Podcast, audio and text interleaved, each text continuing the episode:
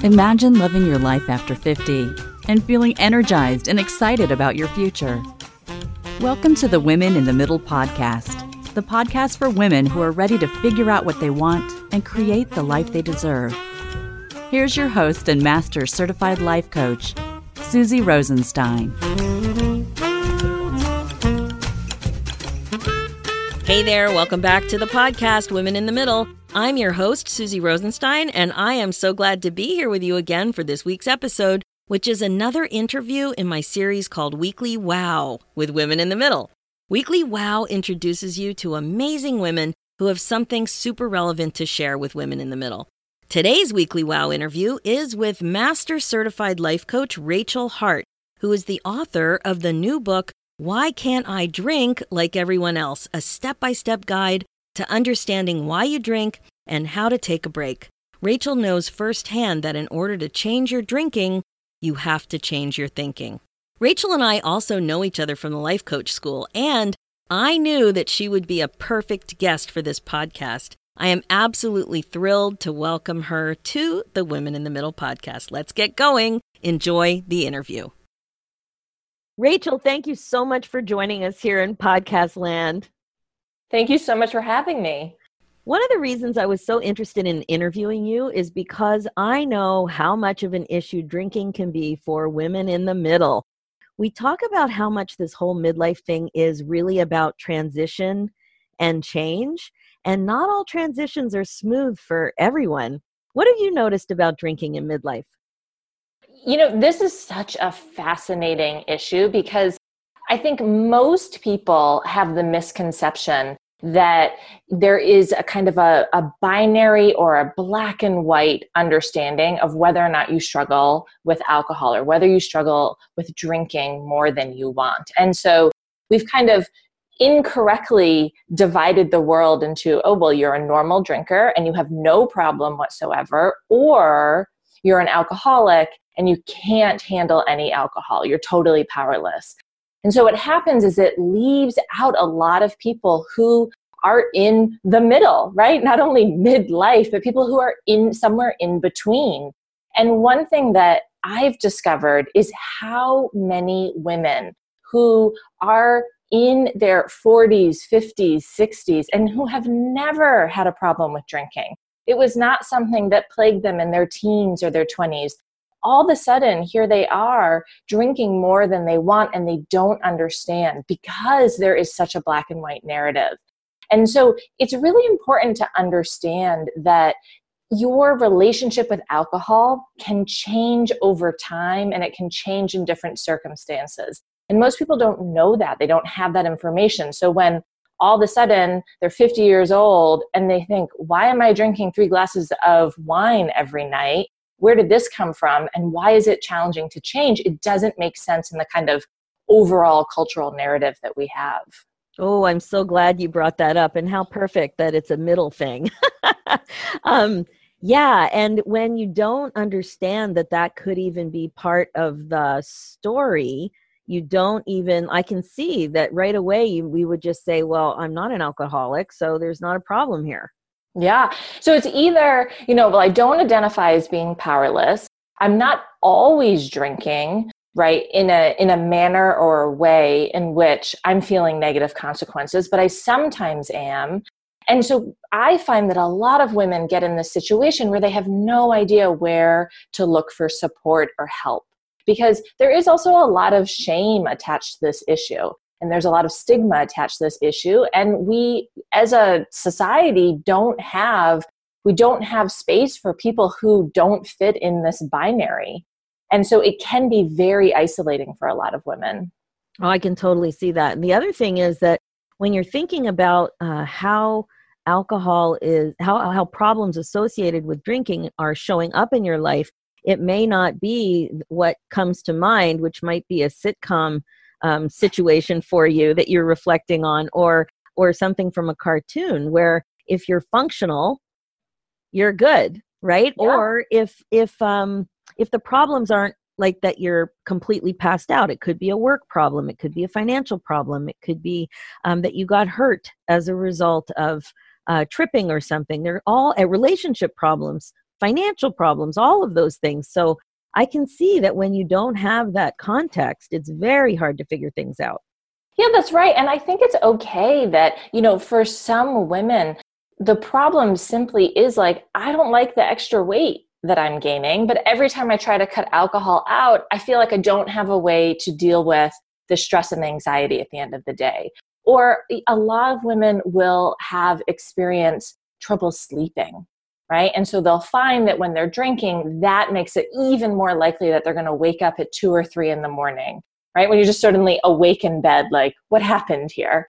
So you can have these kind of low, low grade physical side effects that you don't like, even just waking up and feeling kind of foggy in the morning, or it's hard to get started. So it's not a catastrophe, but it is also a consequence and a result that you don't like. And then figuring out how to change that without also feeling like, well, now I don't have any way to take the edge off. Now, whenever I'm in a social situation, I feel like I'm missing out, or I feel like I'm the odd woman out. A lot of people feel very stuck because they want to have better results. They want to feel better in their life, but they also don't want to be in this place where they think, okay, well, now I feel kind of stressed and no idea how to handle that at the end of the day. Oh yeah. Stress is certainly something that comes up so much, and feeling stuck in uh, when women in the middle share. And my clients talk about um, a few main areas, and I'm wondering how you've seen alcohol play out with this. Empty nest, the whole transition with parenting adult, young adult. I'm putting adults in quotes if you could see me on pod, you know, the podcast. Um, adult children, that whole transition. And career malaise is a big one. A lot of women in the middle have been in long-term jobs that are just no longer fulfilling, and what to do about it creates a whole thing. And then there's aging and milestones like turning fifty. And uh, the other thing you said is this weight gain. And a lot of times weight gain is associated with menopause. And there are, uh, and of course the sleep thing, sleep, sleeping and sweating yeah. and sleeping and waking and not being able to get to sleep. You know, we make jokes on Facebook. A lot of times you'll see women popping up at two, three in the morning going, oh, I can't sleep. And then two other people will pop in. Yeah, me neither. It's like a party. Yeah. So I, lo- I love that you brought that up. It's it's so important. I see this happen all the time. So pain is a really common one, right? So I work with a lot of women who are used to being very active. And then all of a sudden, as they're getting older, they start to find that they have more, they have more, uh, you know, aches and pains. So they might be having lower back problem, and that might keep them from running. And then what do they do? Right? They're they're experiencing basically physical pain. They don't want to feel that way. They want to be out. They want to be active. They're feeling hamstrung in their ability to do that. And then it's like, well, at least I can feel better at the end of the day. At least I can pour myself a glass of wine. So I see pain.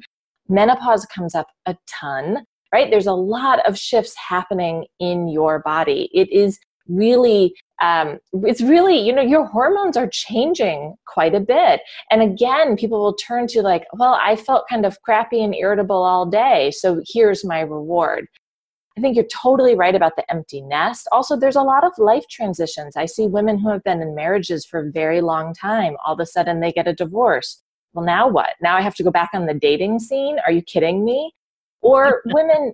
Women who, um, I work with several women who retired from jobs, and that was really, their work was something that really fulfilled them. And so all of a sudden they're in retirement looking around thinking, uh, well, what do I do now? Sickness is also another thing. So f- sickness um, for family members, right? So w- watching your partner um, have cancer, right? Dealing with those kind of unexpected ills that can come up, that can be a big thing as well. Yeah, I can totally see that. And then the whole sandwich business of of still having responsibilities with children, but then yeah. also starting to take on the responsibilities of caring for your parents. Yeah, there's a lot going on in midlife, yeah. that's for sure.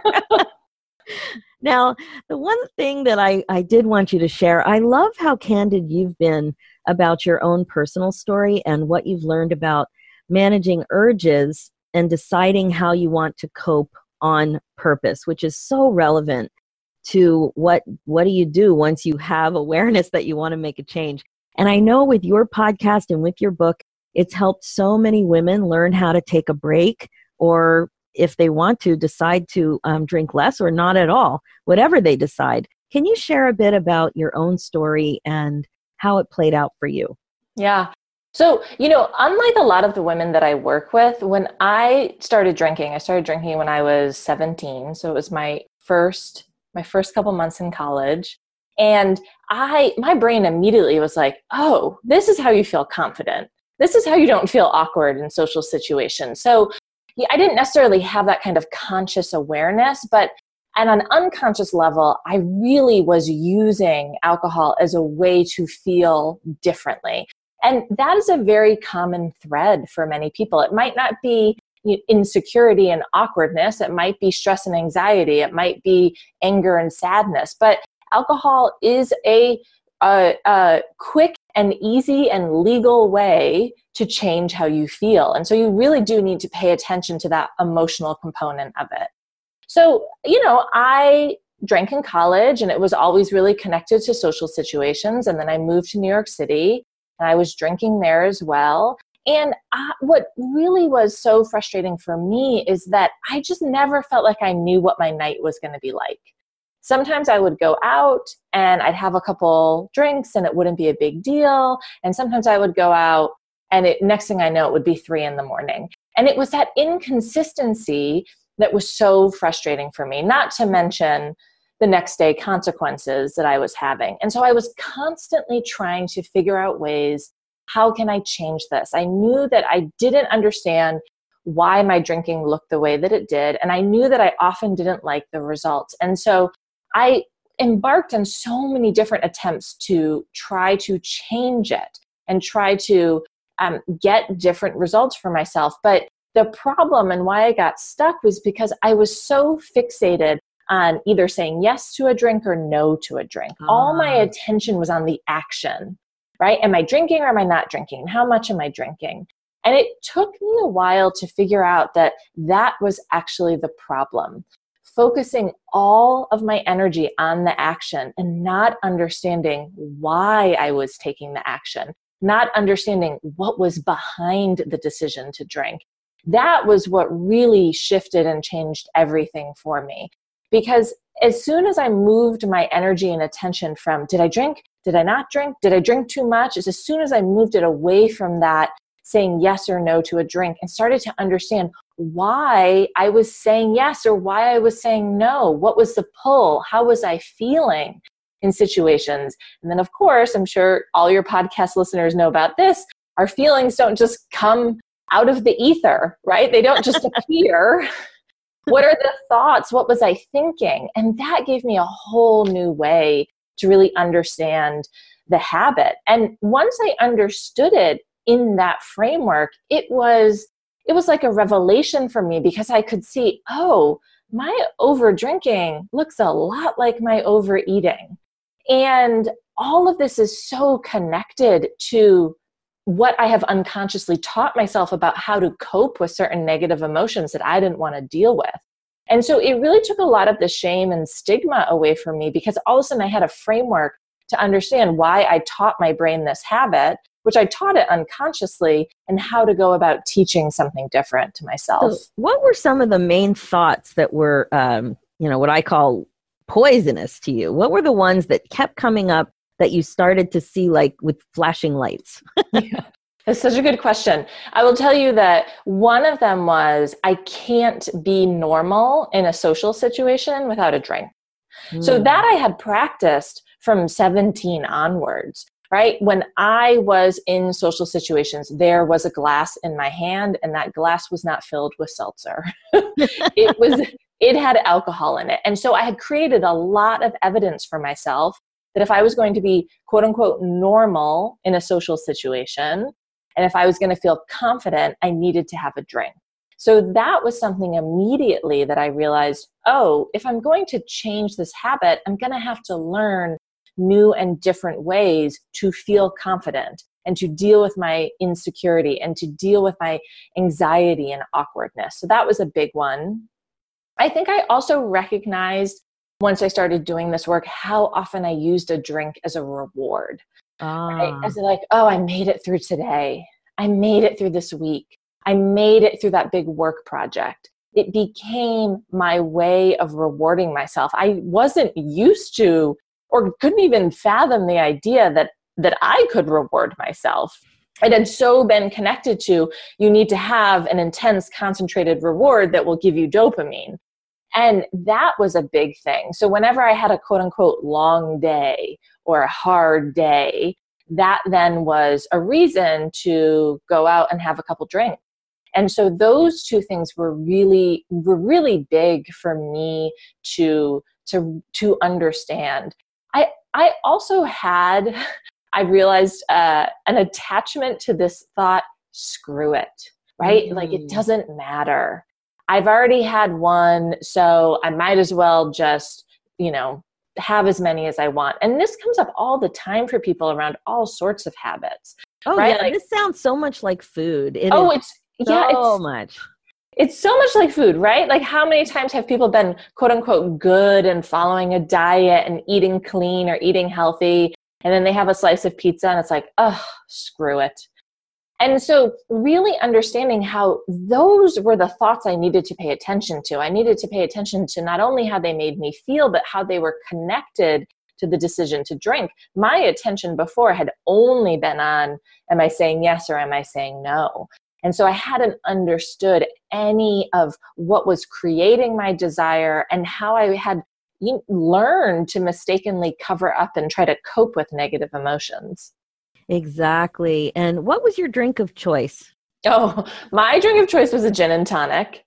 Uh, yeah, that was that was what I would really have sworn up and down was my absolute favorite drink. And it's interesting because I talk a lot with people about the idea that it is possible to change and actually lose your desire to drink. And if someone had told that to me, you know, when I was, I don't know, twenty-seven years old, and they said, you know what, I know you love gin and tonics, Rachel, but it's possible not to desire them, I would have thought that they were crazy. It just didn't make any sense. But that is really something that I have learned. And it's so important to changing the habit, because if your desire stays the same, and you're just saying no over and over, you're just using willpower to resist that desire, one, it's exhausting, right? We only have so much of a kind of mental reserve of willpower. And two, you just will always feel like you're missing out. You'll always feel like you're kind of at war with yourself. And so if you don't change that desire piece, you really can get can get stuck feeling like, all right, well, I feel physically better, but I'm suffering. And that's not sustainable. So I had to really understand, what was it that I was really desiring? And what I was really desiring was well beyond the gin and the tonic and the lime. It was the feeling. It was quieting of all that chatter, that internal nagging self-critic who always told me I didn't fit in, I wasn't good enough, I wasn't measuring up. It was relief from feeling negative emotions that I didn't want to feel. And when I understood that, I could see that, yeah, the taste was not as as uh, important to my life as I believed that it really was. It's so funny. I'm having this flashback on, you know, how gross alcohol tastes when you first try it. And it's like the first time you try a cigarette too. It's disgusting. It feels like you're you're just taking... Well, you are just taking poison into your body. So do you remember the first thought you started to think on purpose that helped you manage your urge or cope in some of these difficult situations? Uh, yeah, I think that it was some, it was some kind of semblance of the urge doesn't have authority over me. Because for so long, I felt like, and I had created the habit of, if you feel desire, you act on it. And listen, I did that with much more than alcohol in my life. I did that with food. I did that with things, right? Wanting to buy something like, oh, I want that, so I should go buy it. I want to eat that, so I should consume it. So I was very used to thinking that an urge was something that had to be obeyed. I didn't understand, number one, that the more I said yes to an urge, the more entrenched, the more ingrained I made that habit. And I also didn't understand that the urge existed for a reason. The urge was there because our brain is built to find rewards in our environment. And so the brain thinks that it's being helpful. It thinks that it's helpful by going after these rewards, but just because you feel that urge or that desire or the craving doesn't mean you have to fulfill it. I didn't understand that for the longest time. And I just thought, well, if I'm not answering an urge, I'll feel miserable. But all the while, I wasn't practicing not answering an urge. I didn't actually understand, what did it feel like in my body? What was actually so terrible about saying no?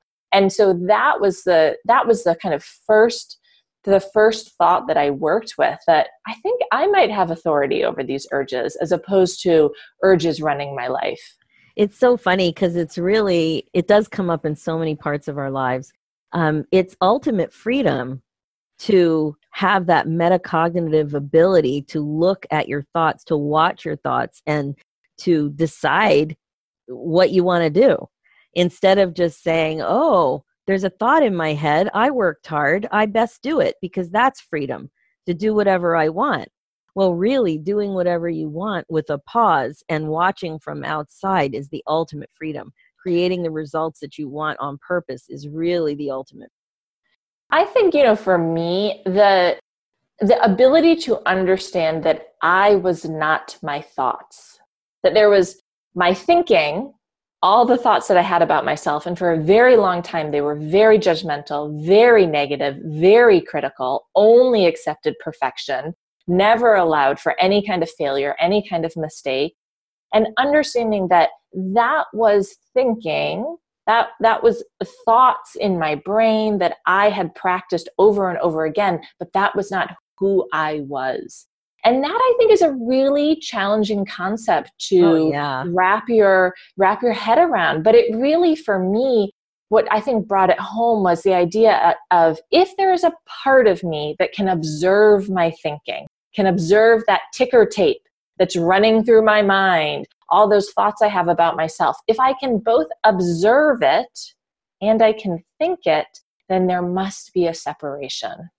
Because if I was just my thoughts, I want it, I need it, I can't stand feeling this way, then there'd be no possibility to change them. And that's why I think this idea of really learning the skill of not only how to build awareness about your thinking, so you can understand how your thoughts create your feelings and your feelings drive your actions and give you results in life, not only create that awareness, but also start to see you can shift it. And the reason that you can is because you have a human brain, you have a prefrontal cortex that can look and observe and challenge and question your thoughts.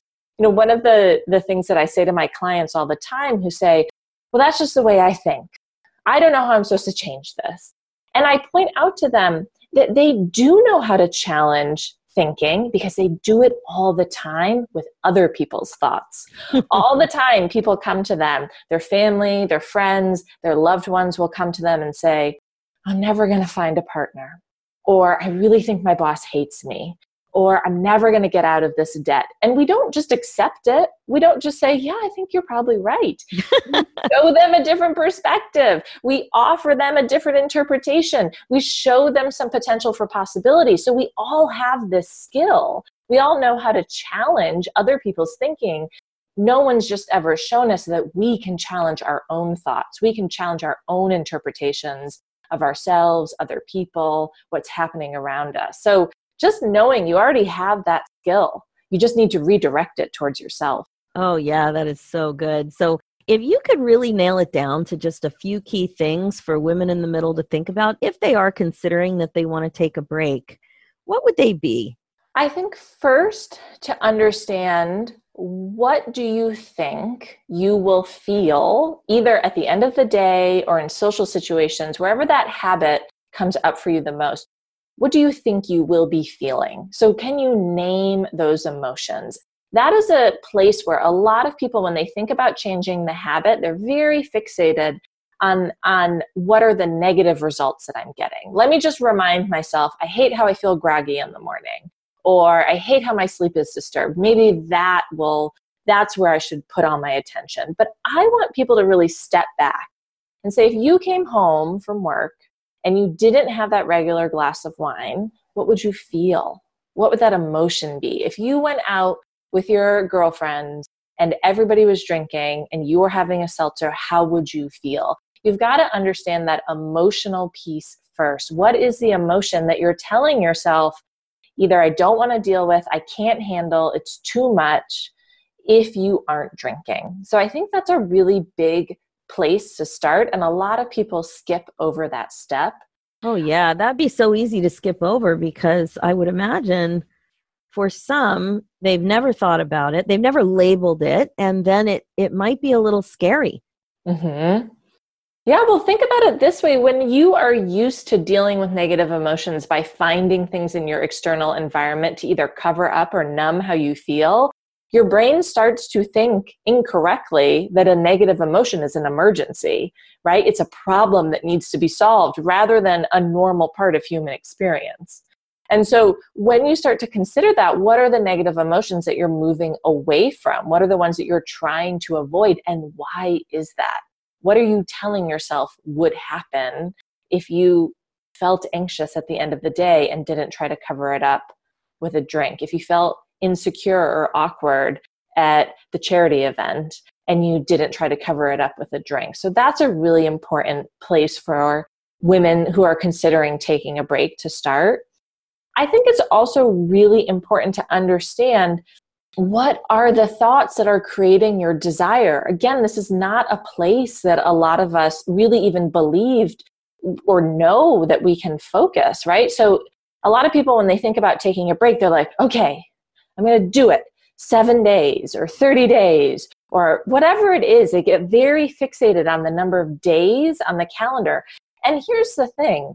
You can cross off a number of days and you can provide evidence for yourself or prove to yourself that you don't have to drink, but it won't reveal any of the habit cycle for you. It won't reveal why you feel that desire in the first place. It won't reveal any of your thinking. And so I really encourage people to go into it with a mindset of, let me figure out why the habit is working the way it is. What are the emotions and the thoughts driving it, rather than sitting down with a calendar and just, you know, crossing days off one after another, because that won't reveal how the habit is working for you. And I can just imagine like gritting your teeth when you're crossing things off. Yeah. You're just like forcing it versus really understanding what's going on and, and having some compassion for yourself too. Do you find that, um, where does the compassion come in with people who are really thinking about making this change? Well, the compassion comes in an, in a number of ways. One is so many women beat themselves up unbelievably harshly because they had more to drink last night than they wanted. So I want you to consider that it works like this. You're already drinking to try to cover up or deal with a negative emotion. And then you wake up the next day and you look at the results that you got. And then you start to use those results as evidence or proof that, oh, something is wrong with you. You're weak-willed, or you're lacking discipline, or something's just not right, right? You're missing an off switch, whatever it is. So, you know, I think of it as kind of layering negative emotion on top of on top of each other. And yeah. that is a recipe for disaster. So it first has to really start with a place of, are you willing to do this work and not use drinking more than you wanted or drinking when you planned not to, not use it as a way to beat yourself up? Because that's just going to fuel the habit. I think the other place people really need to find compassion is around urges, right? When we want to change a habit, what will happen, and I watch this happen with my clients over and over, is that they start to hate the urge. Mm. They start to think that the urge is the problem. One of the exercises that I have people do is actually write a letter to their urge and just to see what's there. And it's really fascinating how often those letters are just like, I hate you. Why are you here? Why are you bothering me? Why won't you go away? And when you engage with your, what is a, just a habit in your brain in this way of hating it and thinking that if it appears something is wrong, what happens is you can't really understand what's creating it because you're so busy judging it. And so that's a really big place for a lot of women to just understand, you know, having an urge or a desire to drink when you've committed to taking a break or you don't want to drink doesn't mean anything has gone wrong. In fact, it's a sign that your brain is working as it should. Your yeah, brain... it's like it's really expected. You, yeah. you were even practicing it for so long, so it makes much more sense to expect it yeah. and welcome it with yeah. um, understanding and curiosity. Mm-hmm. It, it would be weird if it wasn't there because you've been an expert at um, practicing it. Exactly. But but really shifting to a place of I can be curious, I can even welcome it and accept it. I don't have to kind of beat it off with a baseball bat, right? I don't have to hate it into submission. I think there really is a misconception that if we are going to change something in our in our lives, that means that we have to kind of, we're changing because we hate something. We're changing because we have all this negative emotion. And so we start to go after, go after change and go after habits with a lot of judgment, a lot of negative emotion. The idea that you can change from a place of acceptance and compassion and openness is is a big shift for a lot of people. They're not used to thinking about change in that way. Oh my God, it's huge. It's huge. And the other thing that you said that really triggered something in me was this self-judgment. And as soon as we're judging, we're not in the present moment. So mm-hmm. the, as soon as you start judging that there must be something wrong with you because that popped into your brain at that moment, you are not in the moment looking at what's going on with compassion, with curiosity, with openness, and knowing that you know exactly what to do when your expected thought pops in. So the self-judgment is always a reminder to me that I am not in the present moment. Yeah, I think this is a really important thing to, not just for changing a habit like drinking or overeating, but just to be really aware with yourself, like, where does my brain like to hang out? Because what most women will find, most people will find, is that their brain loves to hang out in what I call the negative past, where everything you decided went wrong, all the decisions you made were bad, all the things that you wish you could go back and change. So it likes to hang out in the negative past, kind of dwelling and ruminating. Or it really likes to hang out in what I call the negative future. And the negative future is everything that could go wrong. It's where we catastrophize. It's where we really worry and fixate on all those what ifs. And even if you can start to build awareness around that, even if you can notice how often you're not in that present moment, your your brain is off hanging out in the negative past or the negative future, and just trying to practice either, just bringing it back. Like, what is happening right now? You're so right that as soon as you start judging yourself, as soon as you start beating yourself up, you are not in that present moment any longer. Bam. On that note, I wonder if you could just share how people can find your podcast and learn more about working with you. Sure. So if you're interested, you can just go to rachel hart dot com. That's H A R T. You can find links to my podcast there. And I actually have a free five-day challenge. It's called the five-day reset, which really helps you take a different kind of break. So instead of just crossing five days off the calendar, it's really using every day to go into these tools and to start to understand, hey, how do I respond to my urges? What are my thoughts that create desire? How have I outsourced fun to a mm-hmm. drink? And maybe I can learn how to have fun in other ways. So it really is A, a, a totally different way to think about your relationship with the habit of drinking. Oh, outsourcing fun. That is, I love that. So I'm going to, of course, put all these links in the show notes. Rachel, thank you so much for sharing your story with Women in the Middle. One thing we know for sure, especially after your story, is that we are not alone. We have so much to learn from each other, and your story and your business are so inspiring. Thank you so much. Thank you. That's it for this episode. If you like what you've heard, just head over to the Women in the Middle podcast on iTunes. I would love it if you would leave me a review. Check out the show notes, too, for more information and links at w w w dot suzy rosenstein dot com. While you're on my website, if you haven't done so yet, make sure to grab your copy of my free ebook, ten Simple Ways to Bust Out of Your Midlife Funk. This will totally help you get going. Let's do this, ladies. Remember, even your drinking starts with your thinking. Thanks so much for listening.